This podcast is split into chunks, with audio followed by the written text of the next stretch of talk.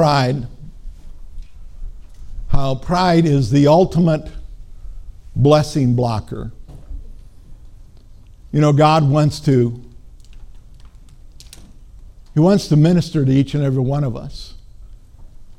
But you know, um, we have to humble ourselves. And I think oftentimes um, we, we kind of put pride in a certain category. We think of pride and we think of individuals that are, that are arrogant. We think of individuals that um, think they know more than everybody else, and that, that is pride.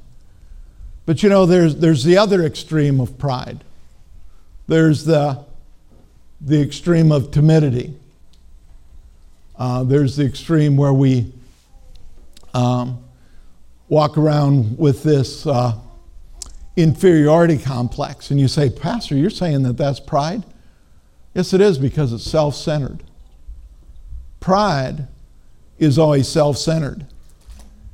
And what happens is when we don't put God and His Word first place in our life, whether we want to admit it or not, what we're doing is we're beginning to yield to pride because we're saying, God, I don't need you, or Father, I know better than you.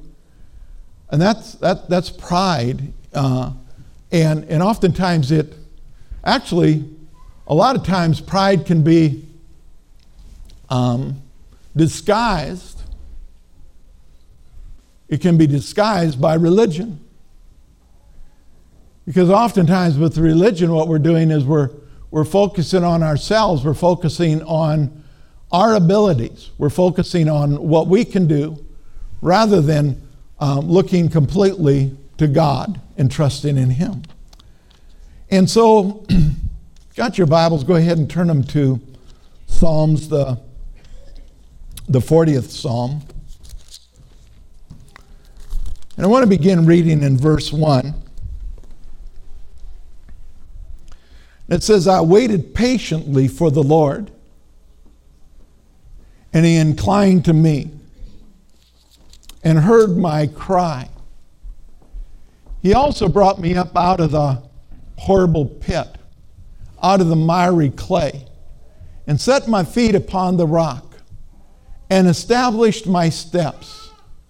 He has put a new song in my mouth, praise to our God. many will seek, or, or many will see and fear and will trust in the Lord. Blessed is the man who makes the Lord his trust and does not respect the proud, nor such as turn aside to lies. And so, anyway, it's, it's talking about that, that illustrates, it talks about putting our trust completely in the Lord. You know, it's, it's interesting today. You know, because I, I happen to believe we're in the last of the last days. The Bible says that in the last of the last days, there's going to be deception. Um, good is been, going to be called evil, and evil is going to be called good. And we see the manifestation of that all around us. But you know, for, for somebody that's in tune at all to the Spirit and the things of God, they're going to be aware of those things. But you know, the enemy is so deceptive. And uh, he wants to draw us away from the truth, and he does it in such a subtle way. Where we take the truths and we take the principles of God and we, we, we kind of put them on the shelf. We don't set them aside, but we kind of put them on the shelf. And, and the problem with that is, is when everything is going well, we can stand, we can, we can manage, we can handle it. But you know, when crisis comes, and crisis will come. Amen. You know, I used to think that walking by faith meant that we would never have any problems in life. Boy, was I deceived. Walking in faith means that I have the tools to deal with any crisis, anything that comes my way. We walk by faith, and, and yes, yes, there will be attacks that come against us. But through the Word of God and through the promises that we have in God's Word and through the power of the Holy Spirit in our lives, we can stand and we can overcome whatever the circumstance, whatever the situation, whatever it is that comes our way. But you know, the difficult thing is, is if we've not given God and if we've not given His Word its, its proper place, when that time of crisis comes, we don't know where to turn. We can say, well, I know I need to turn to God and I need to turn to His Word, but it's not really alive to us. And so, in this day that we're in, the Word of God needs to be alive to us. We need to set aside pride and we need to realize I can't make it on my own. I need Jesus in my life. And yes, it comes to us through His grace and through His mercy. But you know what? For by grace we've been saved through faith. The graces are available to every man, woman, and child that has ever walked upon the face of this earth. But they have to be appropriated by faith. Faith is the substance of things hoped for, the evidence of things not seen. Faith comes by hearing the word. And so if we don't give place to the word of God, there's no way for. We will not be totally trusting in the Lord. In Ecclesiastes, it's one of those books that our Bible doesn't just automatically open to. But in Ecclesiastes, the seventh chapter, in the eighth verse, it says, The end of things is better than its beginning. The patient in spirit are better than the proud in spirit. The end is better than the beginning. You may have been going through some struggles, but let me tell you something the end is better than the beginning. And it belongs to those that are patient. In Scripture, the word patient doesn't mean putting up with. The word patient, if you study it out in the Greek, it means to be consistent, to be the same no matter what the circumstances are in our life.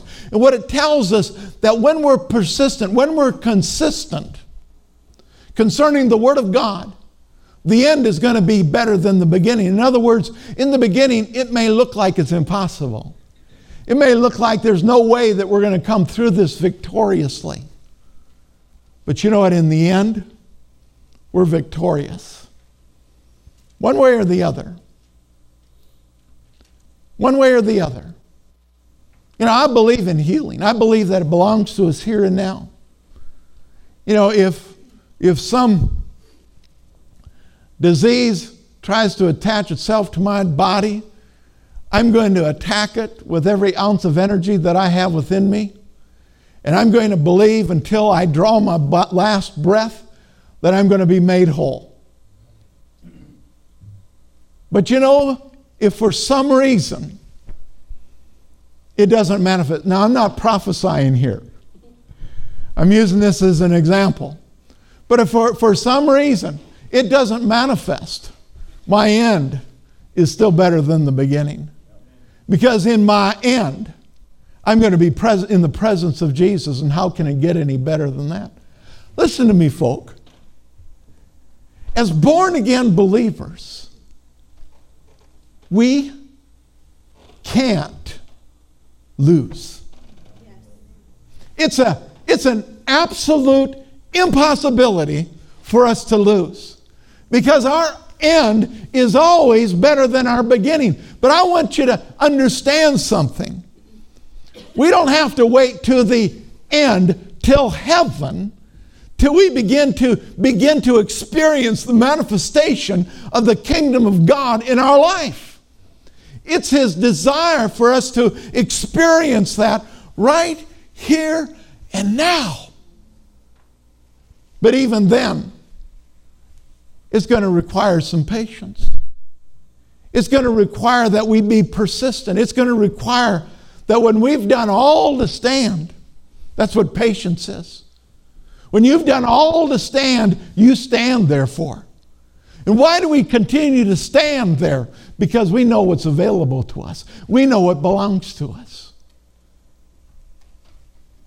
Silas and Paul, when they were in the prison, why did they worship? Why did they? They were in a miserable state. We talked about this on Wednesday evening when we were talking about the believer's authority. Why did they? Why did they sing hymns? Now you got to understand, they're prisons. They're filthy. They're dirty. They're basically in the sewer system. They stink. They're wet. They're damp. They're cold. And here they are, chained. And it says that Paul and Silas are singing hymns of praise. And we know that they're singing out loud because it says that the prisoners, the other prisoners, are listening. In other words, they must be doing it out loud. They heard them. Why would Paul and Silas, in that pathetic position, be able to praise and worship their God? Because they knew the end was going to be better than the beginning. They knew that God was their deliverer. And what happened? The chains fell off and they were set free. You may be in, midst, in the midst of a situation that looks absolutely impossible to you. But I want you to understand something. If God's for you, it doesn't matter who's against you. If God's with you, it doesn't matter who's not with you. He'll never leave you. He'll never forsake you. Let's go over to Math, or excuse me, to Mark, the seventh chapter. And in Mark, the seventh chapter, the 14th verse. Mark, the seventh chapter, and the 14th verse.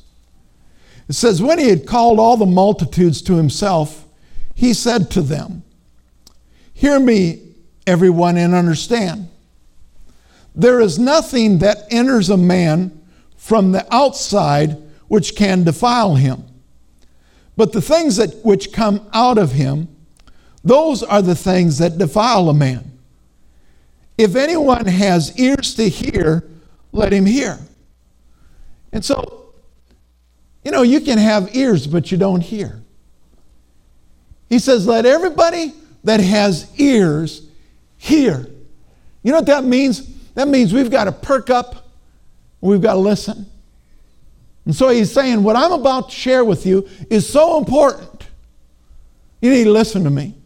Isn't it sad that Jesus, the second person of the Trinity, God, had to tell his followers, Now perk up and listen to what I'm about to say.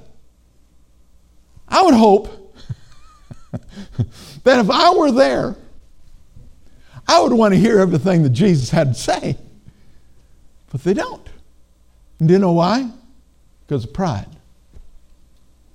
I've gone to meetings. I remember one meeting I went to in Silvis, Illinois.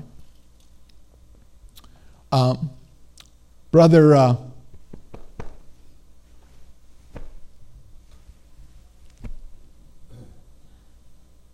Association of Faith Churches and Ministries. Jim Kaseman. Thank you. What would I do without my wife?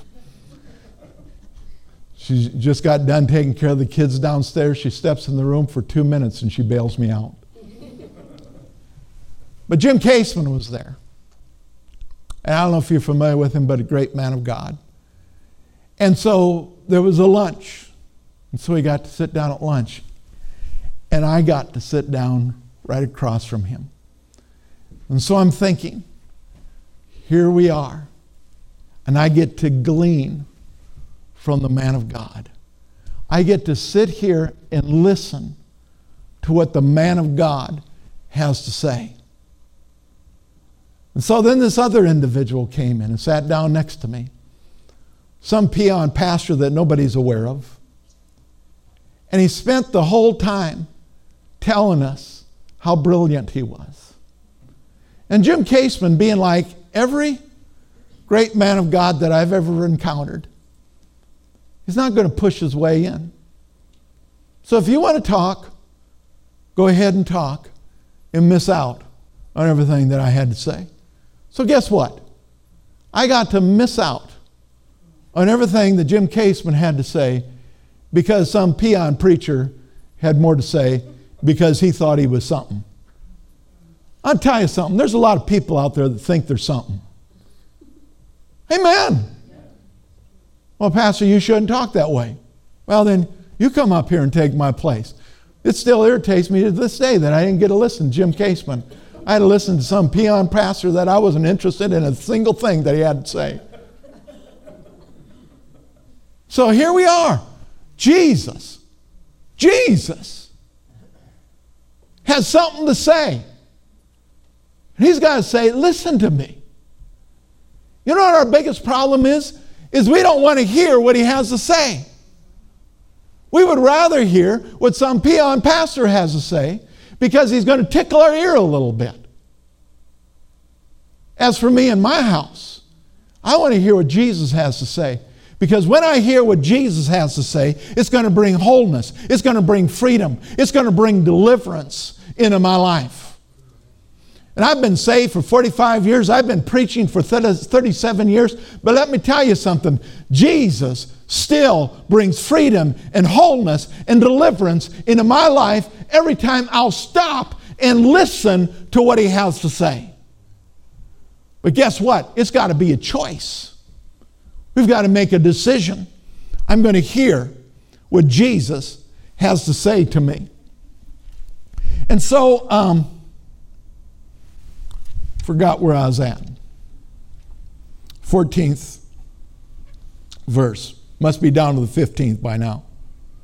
There is nothing that enters a man from the outside which can defile him, but the things which come out of him, those are the things that defile him.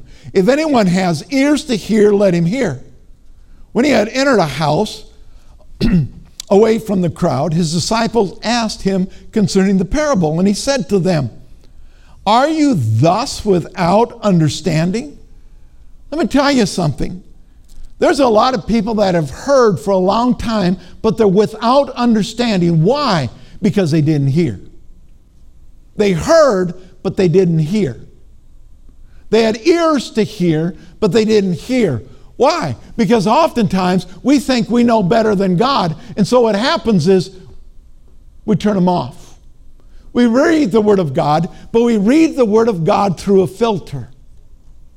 Everything that you've ever heard, everything that you've ever been taught in your life in the past, it's a filter in your life. You sit around and you listen to Fox all day long, that's a filter in your life. And when you begin to read the Word of God, that'll filter things in your life. Let me tell you something. You sit around and you listen to TBN all day long, and I, I listen to certain shows on TBN. But if you listen to it all day long, the things that you hear, hear on that will become a filter in your life. And so every time you hear something, you will filter it according to that which is already in your heart. And we can say, I don't want it to be that way, but that's how it is. And that's how, here, what Jesus is talking to his disciples about, he says, You've got to watch what you hear. You've got to watch what you see. You've got to watch what you allow to you, you, you speak out of your mouth. Because what you hear, what you see, what you speak out of your mouth is going to determine how you hear Jesus and how you hear what he has to say in your life. I said this Wednesday night. I said, you know, when I got began to get a hold of the Word of Faith message, I realized something. Faith is easy. Faith is easy. Romans 10 17 says, faith comes by hearing, and hearing by the Word of God. You hear the Word of God, faith comes. Faith is easy. What's difficult is unlearning what you had learned about faith that was wrong. I was raised in an environment that you just never knew about God. You know, maybe God will want to bless you, maybe He won't. You know, I remember my pastor, last pastor I had before I went into the ministry. He is a wonderful man of God, but uh, some of his doctrine was screwed up. We're going to a meeting one night, and he says, Pastor, I've, or he didn't call me pastor. I was just, we didn't even call each other Elder Dave in that, that church, but I was just Dave. And so we're going to this meeting, and he says, uh, I finally got it figured out. And of course, that's should be a clue right there when you think you've got it figured out. But I said, I think I've, I've got it figured out. And I says, Well, what is it? And he says, I, I finally understand why sometimes your prayers are answered and sometimes they aren't. And I says, Well, why is that? And he says, Because sometimes God says yes and sometimes God says no. Well, I thought, Well, that makes sense. But then I did something. I read my Bible. I read my Bible. You Hear me? And it says all the promises of God are yes and amen. James says, You ask and you have not because you ask amiss. You know what that means? That doesn't mean that God is saying no. That means you've asked for the wrong thing. You've asked for something that is. I can't say that because God is God. I was going to say it was beyond his ability to give you, but you know, God is God. But he won't give it to you because it would go contrary to his word. And so, why is the Word of God so important? Because when we study the Word of God, we find out what the promises of God are, the graces are that He's made available to us. And He says every one of those promises to us are yes and amen. And so I've been taught you just never know about God. Sometimes He heals, sometimes He doesn't heal. Well, the Bible declares that by the stripes of Jesus we have been healed. Past tense. And so it's His will to heal. Well, then, Pastor, does everybody get healed that you pray for? No. Why not? I don't know. The Bible says the secret things belong to God.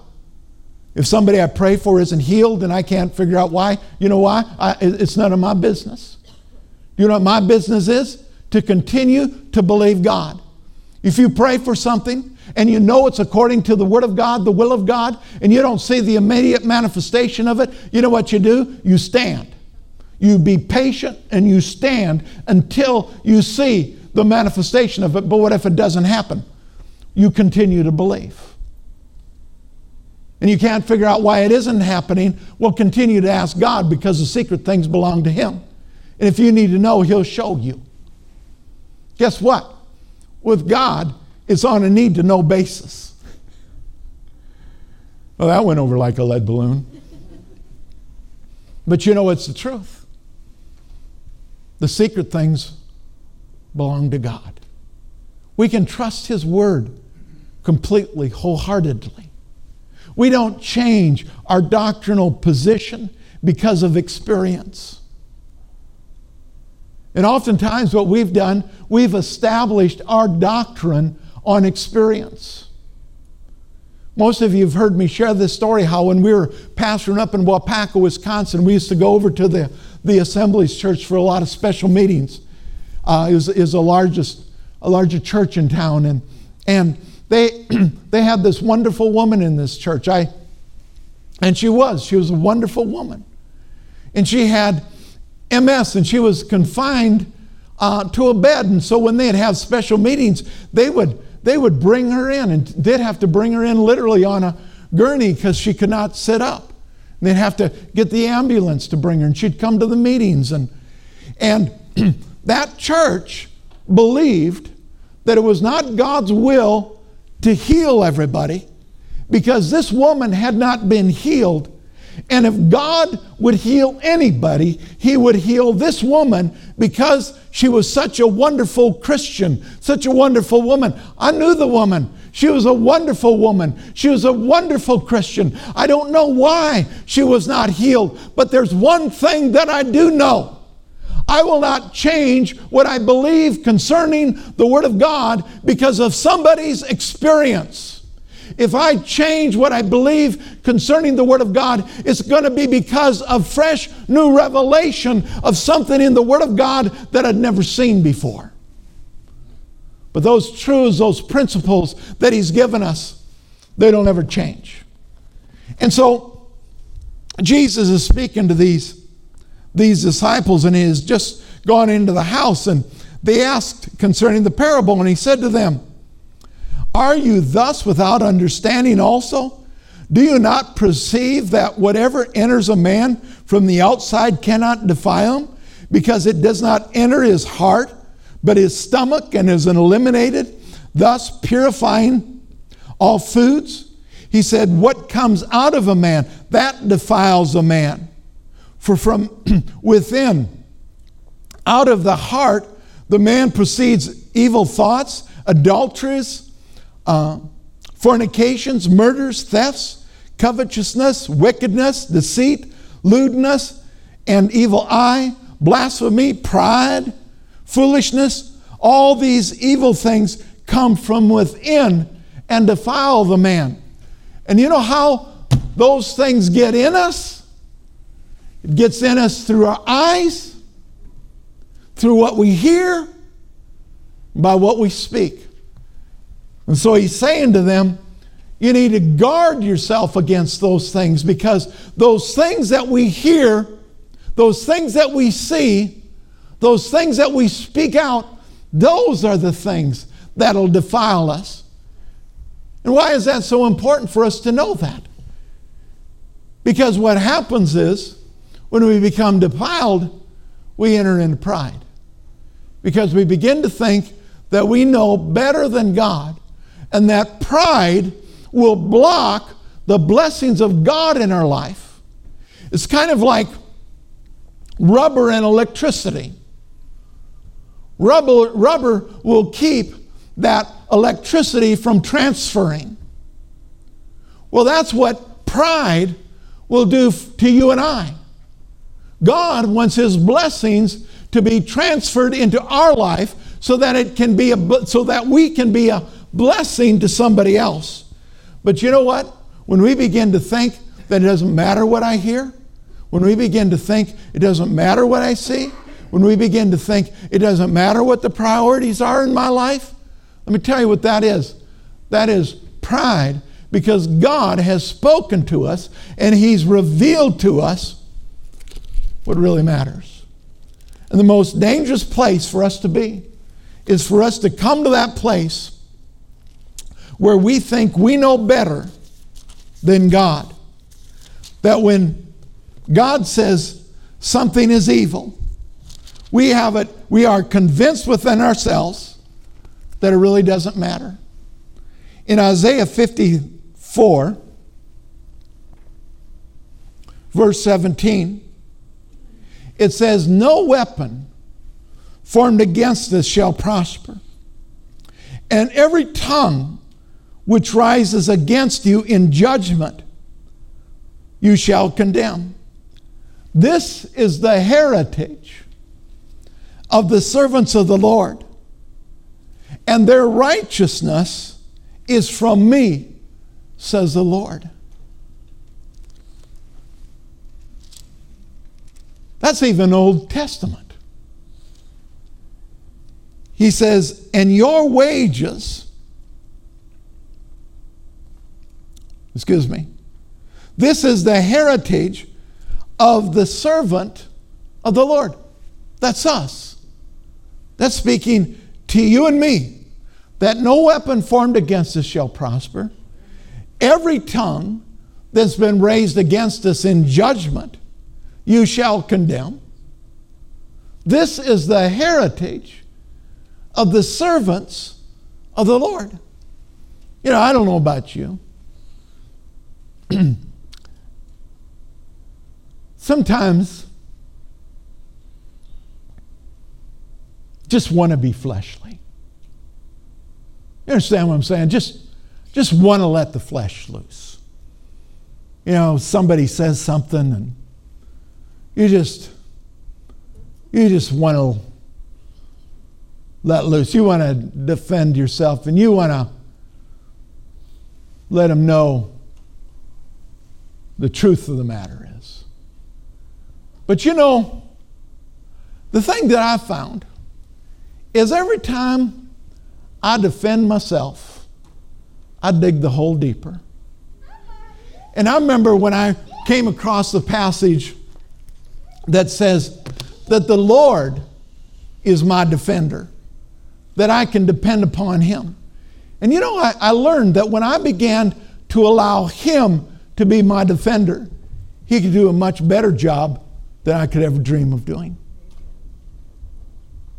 Do you know why we feel like we have to defend ourselves? It's pride. How dare you say that about me? But then what we happens is, is we forget what Jesus had to endure. Jesus didn't just simply have to endure the suffering. He had to endure people spitting on him. He had to endure people mocking him. He had to endure all those things. But you know, he did it for us. And so if Jesus was able to endure it, we can endure it as well. We're talking about the heart, how important it is to protect the heart. In Proverbs 4:22 it says that out of our heart flows the issues of life. You know why the word of God is so important that we've got to get it down into our heart, into our into our inner man. Because you know, if as far as we get it, if we just have it in our head, it won't flow out of us. We'll have to think about it. The attack of the enemy comes against us in whatever form it comes against us. And of course, that's the other thing we've got to realize. We're in the midst of a battle. And the battle is, is the enemy wants to bring death and destruction into our life. He wants to steal from us everything that has been provided for us through Christ Jesus. John 10 10 says, The thief has come but for to steal, to kill, and destroy. Jesus says, I've come that you might have life and that you might have it more abundantly. And so when the enemy attacks, it needs to be a response that flows out of us. And we come against it and we say, No, in the name of Jesus Christ, no weapon formed against me is going to prosper. Greater is he that is in me than he that is in the world. This is the victory that overcomes the world. Even my faith, my faith in the completed works of Jesus is already done. So I put my trust, I put my confidence in him and in him alone. And nothing that the enemy tries to bring against me is going to succeed. Remember when the children of Israel were about to come out of Egypt. And Moses went before Pharaoh and, and said, Let my people go. And Pharaoh wouldn't allow them to go. And uh, listen to what Pharaoh finally said in Exodus, the fifth chapter and the second verse. And Pharaoh said, Who is the Lord that I should obey his voice? to let Israel go. I do not know the Lord, nor will I let Israel go. Well, Father, you know, Pastor, I'd never, I'd never be guilty of that. Well, I beg to argue with you. I beg to argue from the standpoint that we do that all the time.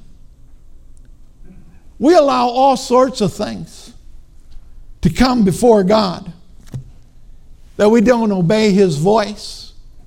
And whether we like it or not, we're saying basically the very same thing that Pharaoh said Who is the Lord?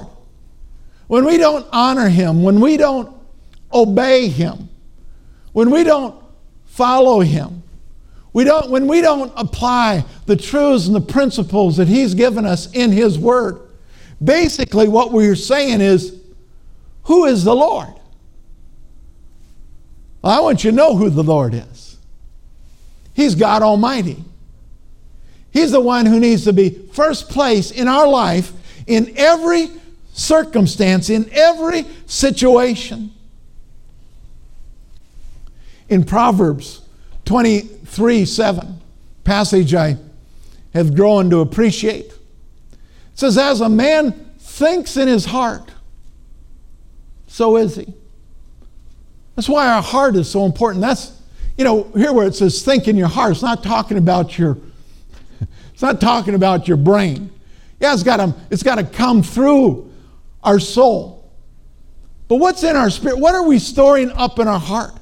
What's the truth that we've received? What is, are we renewing our minds by the Word of God? Are we planting the things of God in our heart? Out of the abundance of the heart, the mouth speaks. You see, when, when the things of God dominate us rather than the things of the world, what happens when, when a circumstance arises in our life, what flows out of us, what's ultimately in our heart. If it's what's going on in the world, well, that's bound to happen because, after all, you know, the economy is just horrible. It's no wonder we don't have anything. No, no, no. The Word says that my God will supply all my needs according to His riches and glory through Christ Jesus, that He desires for me to prosper and be in health, even as my soul prospers. He desires for me to be blessed, to be prosperous in every area of my life. You know, in Joshua 1 8, Junior's back there panicking because that's not on the list. That's not on the list. What am I supposed to do? Joshua 1 8 says, This book of the law shall not depart out of your mouth, but you shall meditate in it day and night. This book of the law, this Bible, these truths of scriptures, he's good, isn't he? this scripture, it shall not depart. You know, it sounds like you're not supposed to say it. No, it's to be continually in our mouth. And it says we're to meditate in it day and night. We're to be thinking about it day and night. Every circumstance that occurs in life, there ought to be a scripture that pops into our mind. It may not be chapter and verse, but you know, chapter and verse means nothing. What we need is the meaning of those verses. This it shall we shall meditate it in it day and night that you may observe to do according to what is written in it. You want to live an obedient life to the Word of God? meditating the Word day and night. Well, you know, Pastor, being a Christian is so hard. No, it isn't. We meditate. Is it hard being in the world? No. All you have to do is hang out in the world, and what happens? You start acting like it. Don't look at me with that tone of voice. You know that it's true. You don't have to try to be like the world. All you have to do is hang out in the world and you will be like the world. And so it's not that difficult to live the Christian life. He tells us right here meditate in the Word. In other words, if we would give the Word of God and the things of God as much attention as we give the world, our life would demonstrate the things of God. It would just happen. Meditate in it day and night that you may observe according to what is written in it. For then, when? After we've meditated in the Word of God and we've begun to imitate that Word, observe it. For then you will make your way prosperous and you will have good success. Everybody say good success. He wants us to have good success. You know, good success is when we are successful in every area of life. You know, almost every Monday night, well, every other now, used to be every Monday night. But I visit uh, Fort Dodge Correctional Facility and the North Central Correctional Facility in Rockwell City. And I encounter men who have been very successful. some of them have been good success in their dealings. I mean, they talk about when they walked around with thousands of dollars in their pocket. I've encountered individuals that in legitimate businesses have been very successful. But you know what? They didn't have good success because they ended up in prison. I've known men that have been very successful. They've been lawyers, they've been bankers, they've been doctors, they've been successful in their practices and so forth, but they lost their health. That's not good success. Let me tell you what good success is. Good success is for you to experience the abundance of God in every area of your life. That means socially, economically, spiritually, physically. In every single area of your life, you experience the abundant life that's been made available to you through Christ Jesus. That's good success.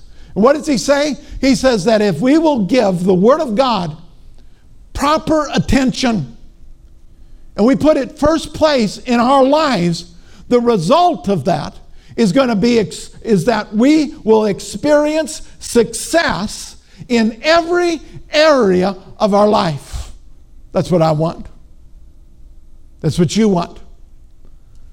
And you know, the thing about it is, that's what He wants for each and every one of us. In 1 Timothy,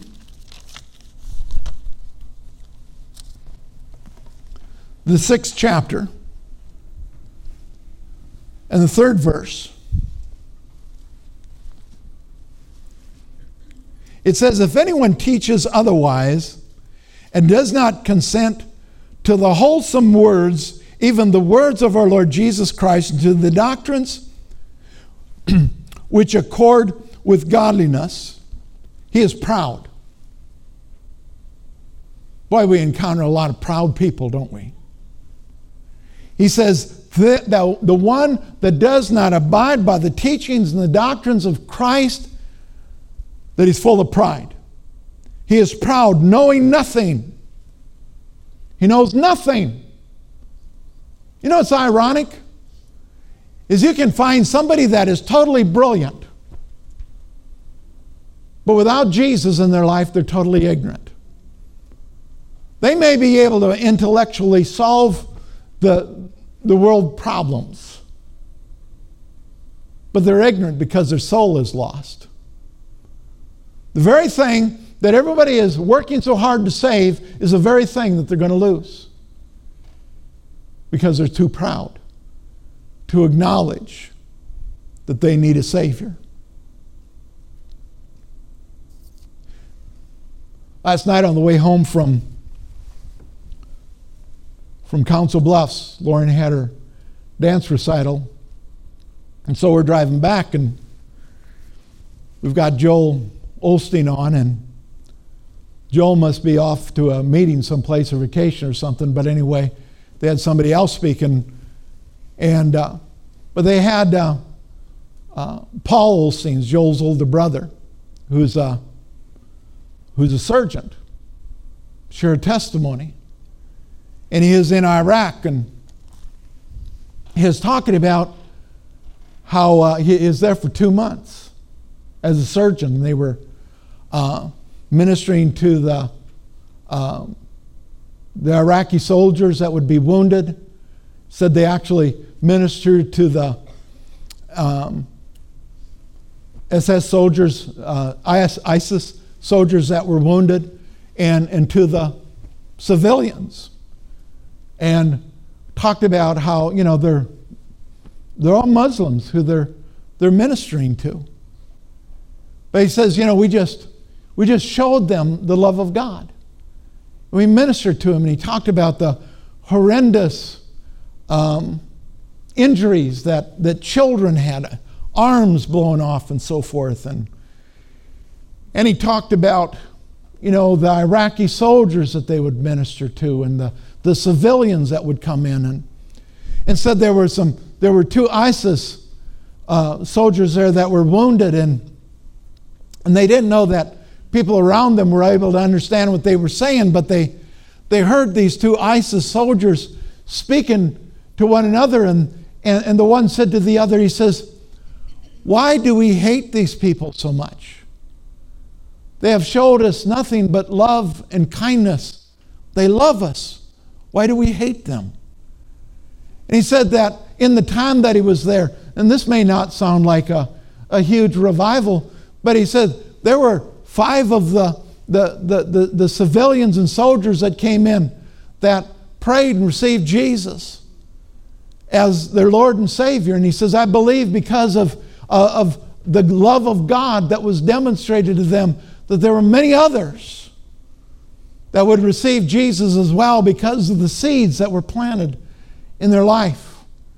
They talked about how some of their, and he talked specifically about a young lady that was with him there as an assistant from Lakewood, and how she held this little baby that was injured so badly that uh, um, they weren't able to um, take care of her wounds. But this woman sat in a room with two hours, for two hours, rocking her. That's the love of God. And you know what? The world wants that. And in their pride, they think somehow they're going to accomplish that. But it's impossible apart from Jesus. Because Jesus is love. How do you love your enemy without Jesus? It's an absolute impossibility. But you know what? Because of Christ, because of Jesus, nothing is impossible to you and I.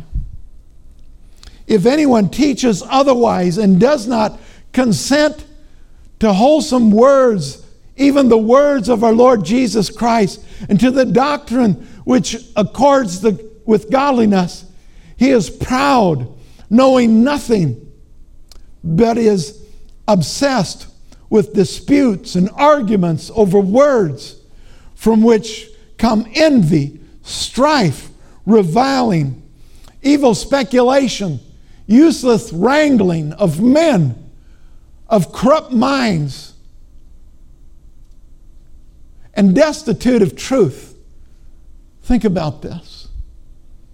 Those people that we often listen to and we give them so much credit for their wisdom, for their understanding. Without Christ Jesus, their minds are corrupt. The Bible says they're destitute of truth because Jesus is truth. You know, I, have said this many times.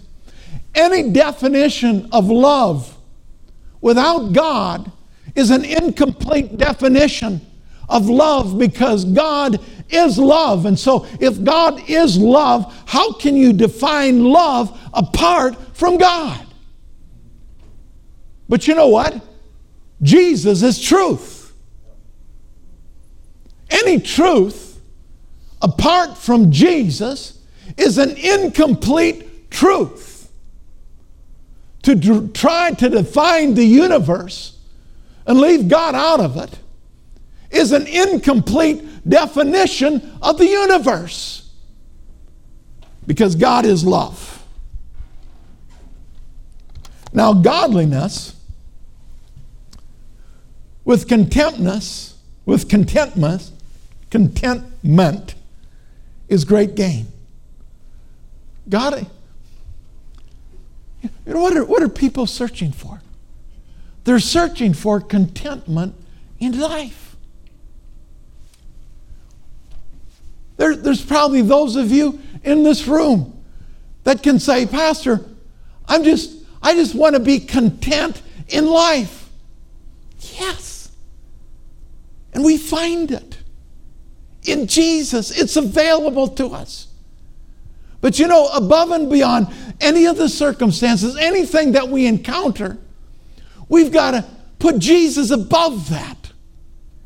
And when we put Jesus above that, we find that contentment because our contentment is always going to be in Him.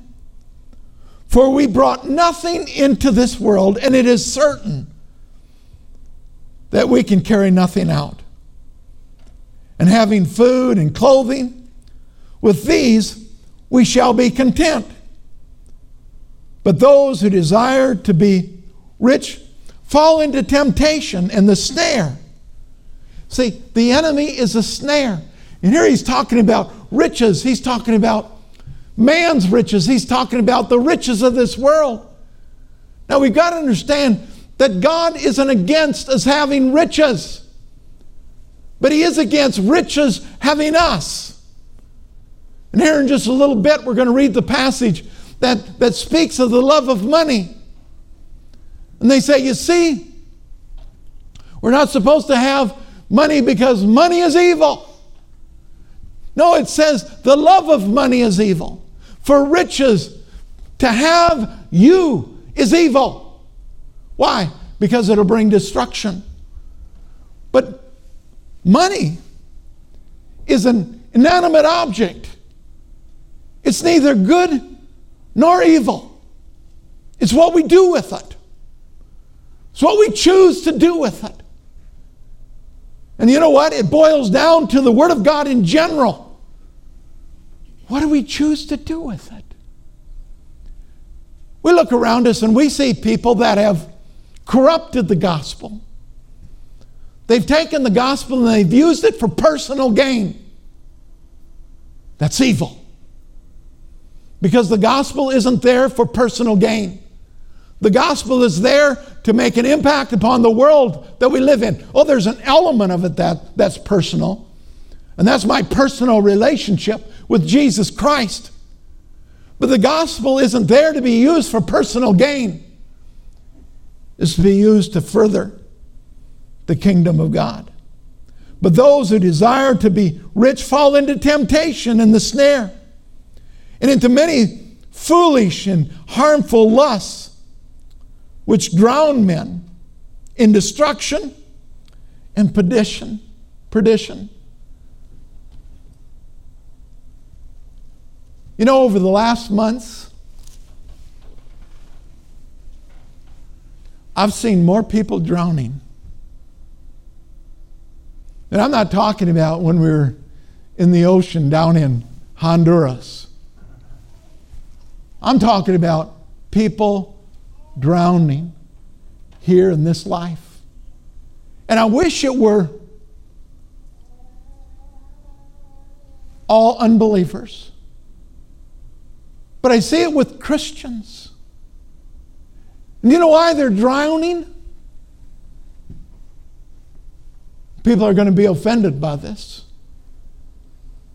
But it's because of pride. The pride is because we put something ahead of God. And you know what? We can all do that for a period of time, but let me tell you something. It's going to catch up. It's going to catch up. And so we need to put that pride aside and we need to realize I need Jesus. I need Jesus more than I need anything else in my life. And I'm going to put Jesus where he rightfully belongs at the head of the line. First place. And where I go, I'm going to follow him. And I don't care where the rest of the world goes, I don't care where anybody else goes. I'm going to follow after Jesus no matter what. For the love of money is the root of all kinds of evil. You know, kind in my Bible is in italics. That means it was added for clarification. But the money is the root of all evil. How can money be the root of all evil? Because the root of all evil, in one form or another, is lust. The root of lust is pride. Because we feel like we know better, that we are better for which some have strayed from the faith in their greediness and pierced themselves through with many, with many sorrows. You know, I believe it was Dr. Cole that I first made this state, heard make this statement. He said, and I, I don't remember exactly how he said it, but this will be Schroeder's paraphrase. Sin always promises to reward, but always leads to sorrow. And I'm using sorrow because that's what it says here. We look around us and we, we, we get involved in something because we think, well, this is going to do such wonderful things. And so we begin to compromise our values because in order to achieve, we think that we've got to compromise our values. To be accepted, we've got to compromise the principles that we've learned from the Word of God. And so, for a short period of time, it seems like it's working. It seems like we're experiencing the reward. But you know what happens? Eventually, it catches up with us. And what it leads to sorrow. Now, the good thing is, is we can always turn back to Him. We can repent. Over and over again in the scriptures, we see the word repent. You know, our sins have been forgiven once and for all. But the Bible says that we need to repent. repent doesn't mean tell God I'm sorry. Repent means I choose to go in a whole new direction. And I go in the direction that I haven't been going, and I here we're talking about God. We choose to follow after Him. We put Him first in our life. Matthew 6:33 it says seek first. That means before everything else. Seek first the kingdom of God and his righteousness. And all these things shall be added unto you. You know, if you go to Matthew 6 and you read that in context, he's talking about the birds of the air, he's talking about the lilies of the field, he's talking about Solomon and all of his glory. And he's saying if God provided for the lilies of the field, he provided for the, the sparrows, that even Solomon in all of his glory doesn't compare to this. He says, as God's provided for the lilies of the fields and the sparrows of the fields, He'll provide for you and I if we seek first the kingdom. The greatest lie of the devil that I ever bring against anybody is if I give this up for Jesus, I'll miss out. And guess what? That which we give up because the price is too big, too great, ultimately leads to sorrow. But what we don't realize is that he says that if we seek first, all of this stuff is going to be added unto us. We spend all of our life, we, we spend our Christian life trying to obtain what Jesus says is a tack on. That if we'll seek Him first, He'll add this unto our life. You put God first in your life. You go where He asks you to go. You do what He asks you to do. The clothing, the shelter, all of that stuff. He says, I'll tack it on. I'll add it unto you. And so we need to put Him first seek Him first. In Luke, the 18th chapter, we have the account of the Pharisees and the Sadducees and how they stood in prayer. Actually, in, in, in Luke 18, it talks about the Pharisee and the tax collector. And how the Pharisee, he's, he's He's standing up there and he says, Oh, Lord, I give my tithes, go to church every Sunday. And then, Father, I follow your commands. Not like that pathetic tax collector. The tax collector, he won't even lift his head, he pounds his chest. He basically says, I'm so unworthy. Forgive me, I'm a sinner I'm so unworthy. I, I, I'm not even worthy enough to lift my head. Now, that's not, that's not an example for us to follow, but it's a heart attitude that we're to follow. And Jesus says the Pharisee, he, the religious guy, he doesn't receive anything. He's already got his reward because he stood up in front to be noticed by everybody. But now the tax collector, he had a heart for God because he humbled himself. I guess that's what I'm talking about today. Is we need to be in that place where we humble ourselves. Where we realize, Lord, I can't I can't make it. I can't survive without you.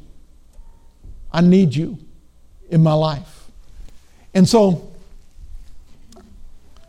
I set all of my wants and desires aside, and I choose to follow you and you alone. Proverbs 3 7 says, Do not be wise in your own eyes, fear God, and depart from evil. 1 Corinthians 8 2 and 3 it says, And if, anything, if, if, if anyone thinks that he knows anything, he knows nothing, yet as he ought to know. But if anyone loves God, this one is known by him. If we love God, it says that we're known by him. Then I want to read one more scripture. In Romans, the 12th chapter, in the first verse, it says, I beseech you. This is Paul speaking to the church in Rome. He says, I beseech you, I beg you. I beseech you, therefore, brethren, by the mercies of God, that you present your bodies a living sacrifice, holy, acceptable to God, which is your reasonable service. Do you realize that for us to give everything to God is only reasonable? And do you know why it's reasonable?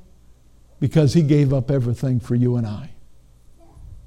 He died that we might live. He became poor that we might become rich. He took stripes upon his body so that we might be whole.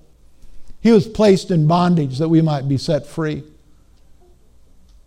And best of all, he went to hell so that we can go to heaven. And so for us to live our life for him, it's, it's just reasonable that we would serve Him. That you present your bodies a living sacrifice, holy acceptable to God, which is your reasonable service. And do not be conformed to this world, but be transformed by the renewing of your mind. This word, this world we live in, we conform to it. We hang out around it and we conform to it. But he says that if we will hear the Word of God and allow the Word of God to get into our spirit man, it will, it will transform us. Conformity comes from the outside in, transformation comes from the inside out. And when we get the Word of God on the inside of us, it begins to change us. It isn't me trying to do it. It's the Holy Spirit working in and through my life. And do not be conformed to this world, but be transformed by the renewing of your mind, that you may prove what is that good and accepted and perfect will of God. For I say, through the grace given to me, to everyone who is among you, not to think of himself more highly than he ought to think, but to think soberly.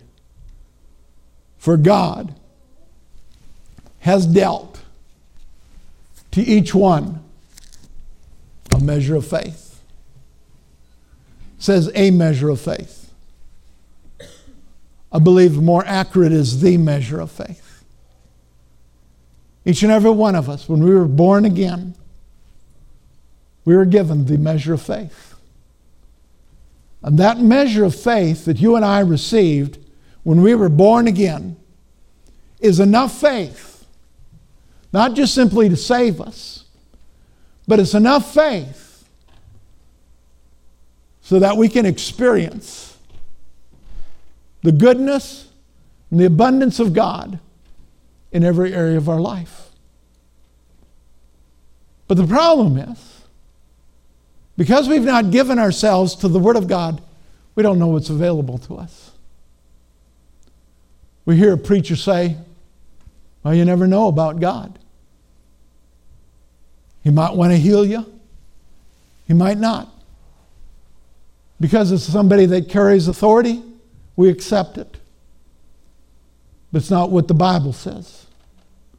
The Bible says it's His will for all to be saved and come to the knowledge of truth.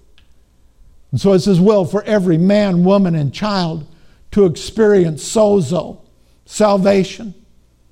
And sozo is more than just simply going to heaven when we die. If that were it, it would be wonderful. But sozo represents more than that. It represents healing, it represents prosperity, it represents deliverance in every single area of our life physically, emotionally, spiritually, economically, every area of our life. God wants us to experience salvation. And that salvation manifests in our life as we come to know what Jesus has made available to us. And coming to know it means that we choose to accept it. We don't allow pride to ride up and say, rise up and say, well, that may be for everybody else, but that doesn't apply to me. It applies to you. Every promise of God to you is yes and amen. It is not for a select few, it's for every born again believer of God, the promises of God to bring us to that place of abundance. And I know people panic as soon as you say abundance because they immediately attribute it to material things. I include material things, but you're to experience abundance in every single area of your life.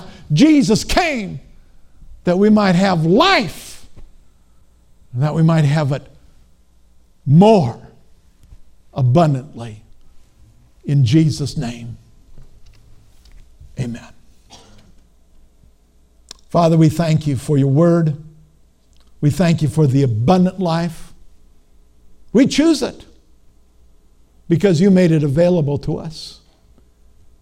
And Father, we search our hearts and where we've been prideful, we humble ourselves. For your word declares that if we'll humble ourselves in due time, you'll exalt us. And so we humble ourselves, Father, and we say, in every situation, you're right. You're right. And we choose to follow you. Father, as your servants, as your children, use us for your glory. You've imparted gifts into every one of our lives. And so we choose to be obedient to you, to be obedient to the cross, and to follow you with a pure, with a whole heart. Have your way, Father and we'll give you the glory in Jesus' name. Amen. So as you go, go in his peace, go in his strength, go in his love, go in the name of the Father, the Son, and the Holy Spirit in Jesus' name. Amen.